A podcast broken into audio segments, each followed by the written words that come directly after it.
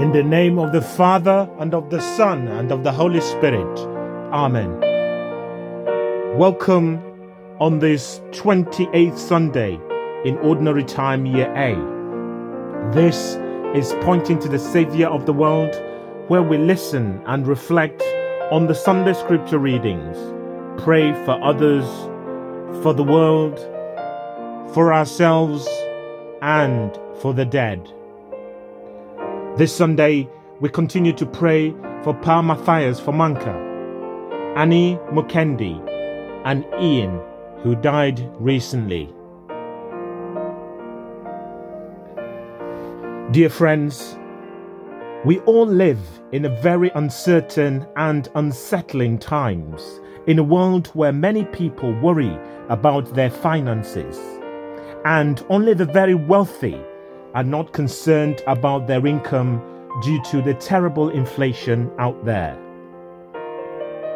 The scripture readings this Sunday present us with direction as we try to live with diminishing resources. Isaiah, in the first reading, spoke to the chosen few in Israel who had remained faithful in those uncertain times, that a new world and a new life would soon emerge for the difficult times they were experiencing. But they must remain hopeful and keep the faith. In the Gospel, Jesus continues his attempts to bring the priests, Pharisees, Sadducees, and the elders to a change of heart. He tells them the parable of the wedding banquet, in which all are invited. However, there are tragic consequences for those who either ignored or rejected the invitation. And in the second reading, Saint Paul tells us how he continued to live in both good times and bad, in times of plenty, and more tellingly, what kept him going during bad, troubling, and difficult times. Dear friends, in these uncertain and unsettling times, we have been called to something far better and far richer.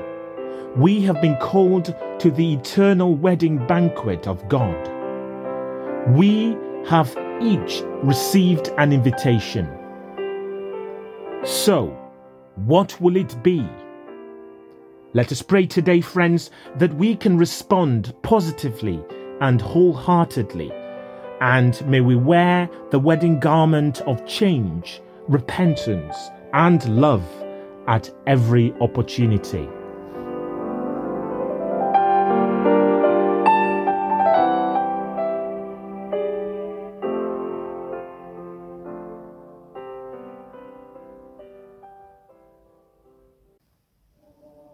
A reading from the prophet Isaiah.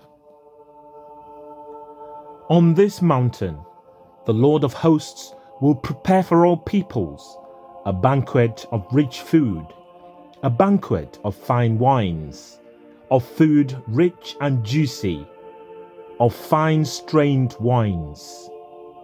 On this mountain, he will remove the mourning veil covering all peoples, and the shroud enwrapping all nations. He will destroy death forever. The Lord will wipe away the tears from every cheek. He will take away his people's shame everywhere on earth, for the Lord has said so. That day it will be said, "See, this is our God, in whom we hoped for salvation. The Lord is the one in whom we hoped. We exult and we rejoice that he has saved us, for the hand of the Lord rests on this mountain." The word of the Lord. Thanks be to God.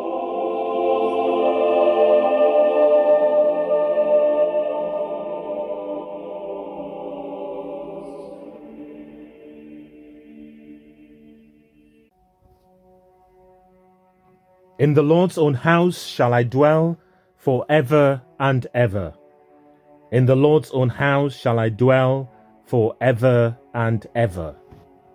The Lord is my shepherd, there is nothing I shall want. Fresh and green are the pastures, where he gives me repose. Near restful waters he leads me, to revive my drooping spirit. In the Lord's own house shall I dwell for ever and ever. He guides me along the right path. He is true to his name. If I should walk in the valley of darkness, no evil would I fear. You are there with your crook and your staff. With these you give me comfort. In the Lord's own house shall I dwell for ever and ever. You have prepared a banquet for me in the sight of my foes. My head you have anointed with oil, my cup is overflowing. In the Lord's own house shall I dwell for ever and ever. Surely goodness and kindness shall follow me all the days of my life. In the Lord's own house shall I dwell for ever and ever. In the Lord's own house shall I dwell for ever and ever. A reading from the letter of Saint Paul to the Philippians. I know how to be poor, and I know how to be rich too. I have been through my initiation, and now I am ready for anything anywhere. Full stomach or empty stomach, poverty or plenty. There is nothing I cannot master with the help of the one who gives me strength. All the same, it was good of you to share with me in my hardships. In return, my God will fulfill all your needs in Christ Jesus as lavishly as only God can. Glory to God our Father, for ever and ever. Amen. The word of the Lord. Thanks be to God. Hallelujah, hallelujah. The word was made flesh and lived among us. To all who did accept him, he gave power to become children of God. Hallelujah. A reading from the Holy Gospel according to Matthew. Glory be to you, Lord. Jesus began to speak to the chief priests and elders of the people in parables. The kingdom of heaven may be compared to a king who gave a feast for his son's wedding. He sent his servants to call those who had been invited, but they would not come. Next, he sent some more servants. Tell those who have been invited, he said, that I have my banquet all prepared. My oxen and fattened cattle have been slaughtered. Everything is ready. Come to the wedding. But they were not interested. One went off to his farm, another to his business, and the rest seized his servants, maltreated them and killed them. The king was furious. He dispatched his troops, destroyed those murderers, and burned their town. Then he said to his servants, "The wedding is ready, but as those who were invited proved to be unworthy, go to the crossroads in the town and invite everyone you can find to the wedding." So these servants went out onto the roads and collected together everyone they could find, bad and good alike. And the wedding hall was filled with guests. When the king came in to look at the guests, he noticed one man who was not wearing a wedding garment and said to him, "How did you get in here, my friend, without a wedding garment?" And the man was silent. Then the king said to the attendants, "Bind him hand and foot and throw him out into the dark, where there'll be weeping and grinding of teeth. For many are called, but few are chosen. The Gospel of the Lord. Praise to you, Lord Jesus Christ.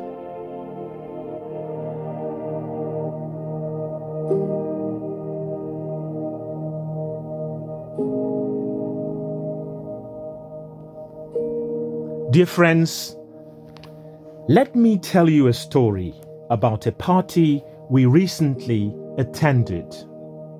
My wife and I were invited to a birthday party of a friend early this year. We said yes to the invitation and on that fateful day set off to Middle England for what we anticipated would be a lavish party. Our guess was not wrong at all when we got there.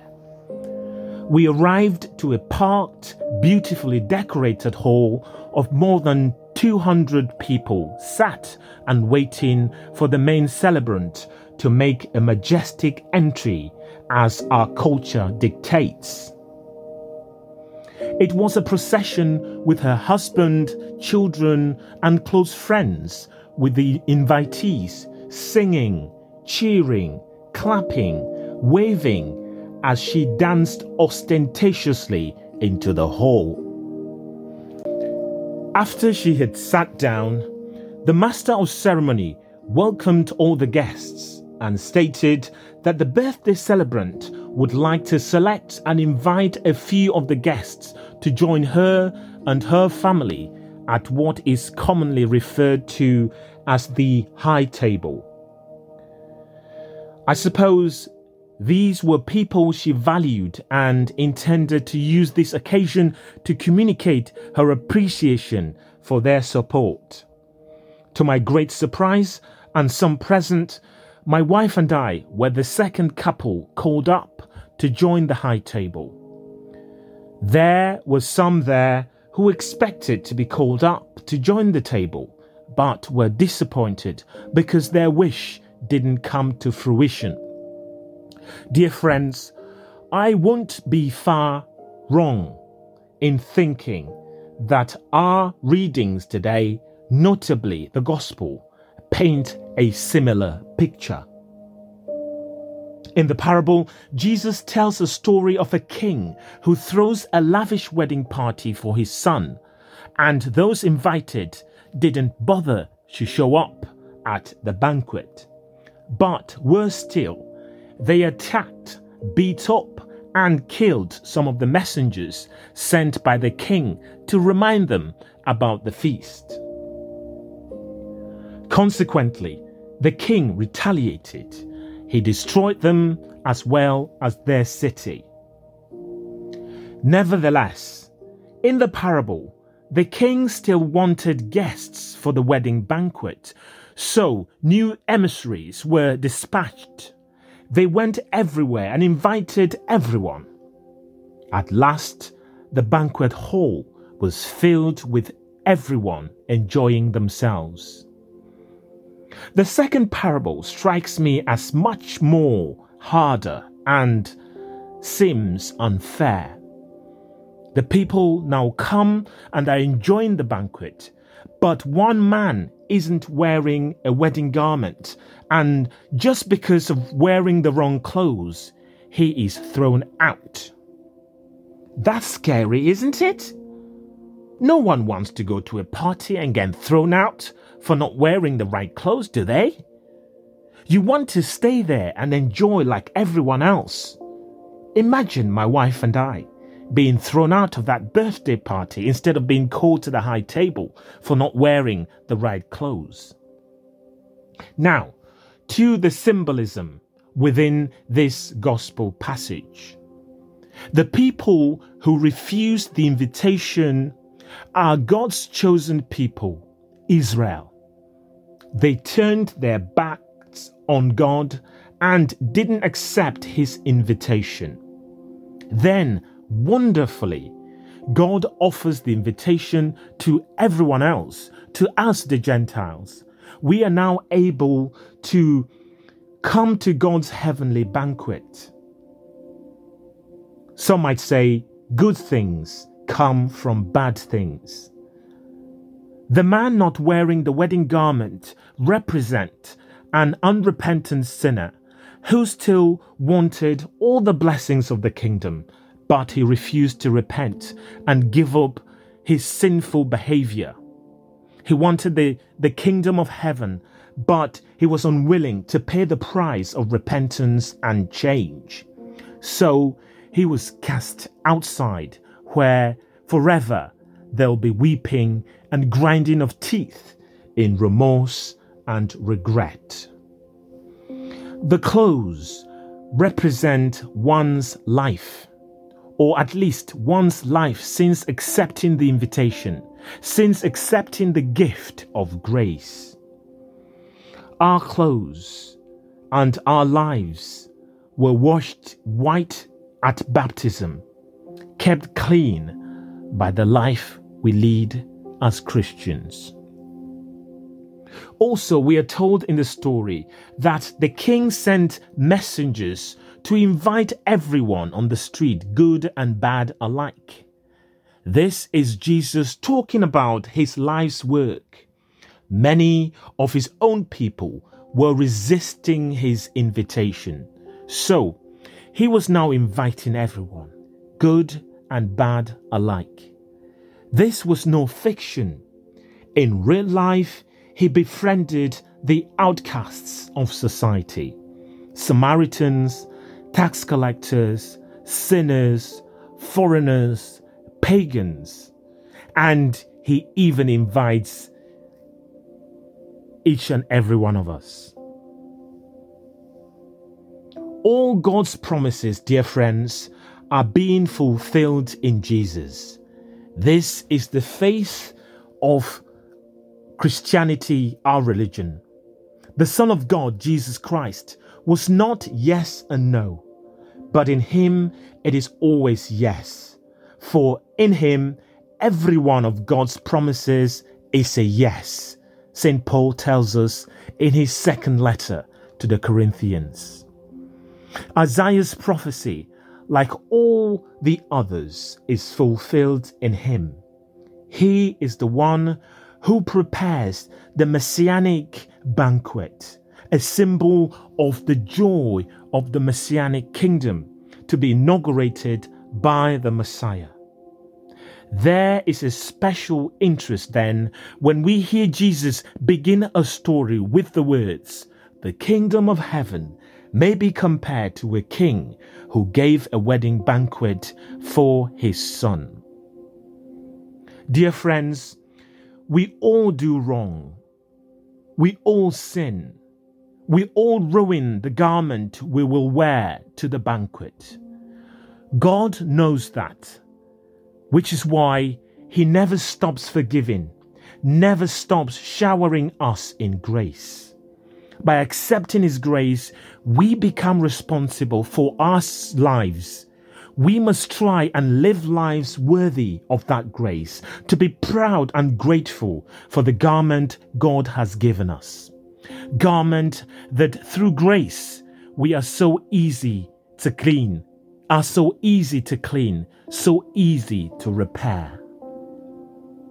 The next question is then, what should I be doing in my new garment?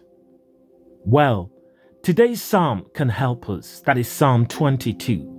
It speaks wonderfully of the lifelong protection God provides. The last stanza reads, "Surely goodness and kindness shall follow me all the days of my life." But shouldn't the challenge be that I leave a trail of goodness and kindness wherever I go, all the days of my life? If I dwell with the Lord, my life is his. I have a responsibility to lead a life filled with the grace he has given me, providing goodness and kindness. When I fail, I can always turn back to him and always be forgiven. But when I succeed, what differences can I make to this damaged world? How can I do my bit to help God's kingdom come on earth as it is at the banquet on that mountain in heaven?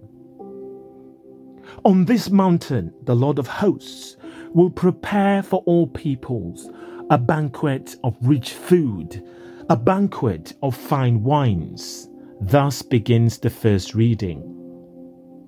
Friends, we all dream or long for a future golden age. Such a future time or place is called utopia, a non-existent place, from the Greek o, meaning not, and topos, meaning place. Practical people have always been wary of such thinking. Someone once said an acre in Middlesex is better than a principality in utopia. Isaiah's prophecy, however, was not based on wishful thinking, but on God's promise, a promise that he expected God to fulfill, not in utopia, but on this mountain. Dear friends, we all have been invited. I recognize that the church is composed of sinful human beings, beginning with yours truly. I am more than glad that Jesus invited the bad and good alike. In fact, I am relieved. We have sent back the RSVP. This banquet is a love feast. It is Christ joining himself in marriage to his bride, the church. Saint Paul took up this image. Husbands, it is a feast that is already doing what Isaiah said would happen on the Lord's mountain at the end of time. It's breaking down the barriers that keep us apart. It's making us the body of Christ, a community of believers, people who are loving, caring, warm, open to others, to all others, welcoming all those that the Lord loves, which of course means everybody without exception. To find God, like the people in today's gospel, we have to accept his invitation. This is not easy. We are told in John's Gospel chapter 6, verses 66, that when Jesus first proclaimed the mystery of the Eucharist, many disciples returned to their former way of life and no longer accompanied him. It is not easy to live a Eucharistic life. If we do not do all those things, be loving, caring, warm, open to others, open to all others, welcoming all those the Lord loves, then we are like the person who came to the party without the proper garment.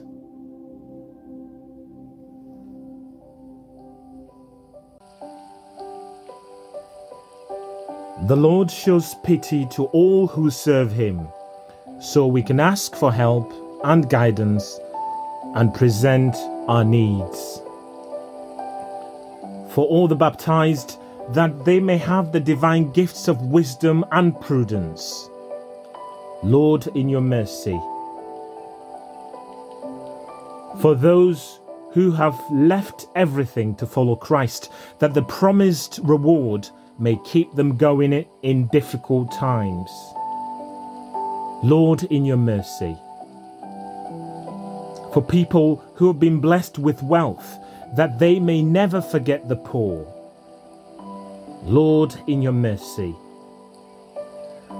For young people, that they may make the Christian ideals their own. Lord, in your mercy. For those who have died, especially Matthias, Ian and Annie, and Aqua, that the light of God's glory may shine on them. Lord, in your mercy. For our own needs and the needs of those who have asked us to pray for them and those who have no one to pray for them, we now pray.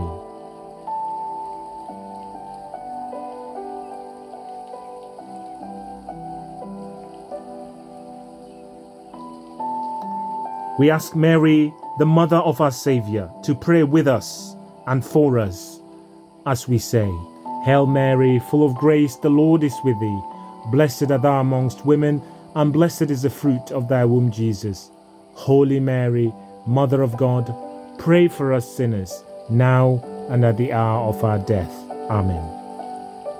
Lord, your favour shines out upon us. You give success to the work of our hands. Help us according to our needs, we pray, through Christ our Lord. Amen.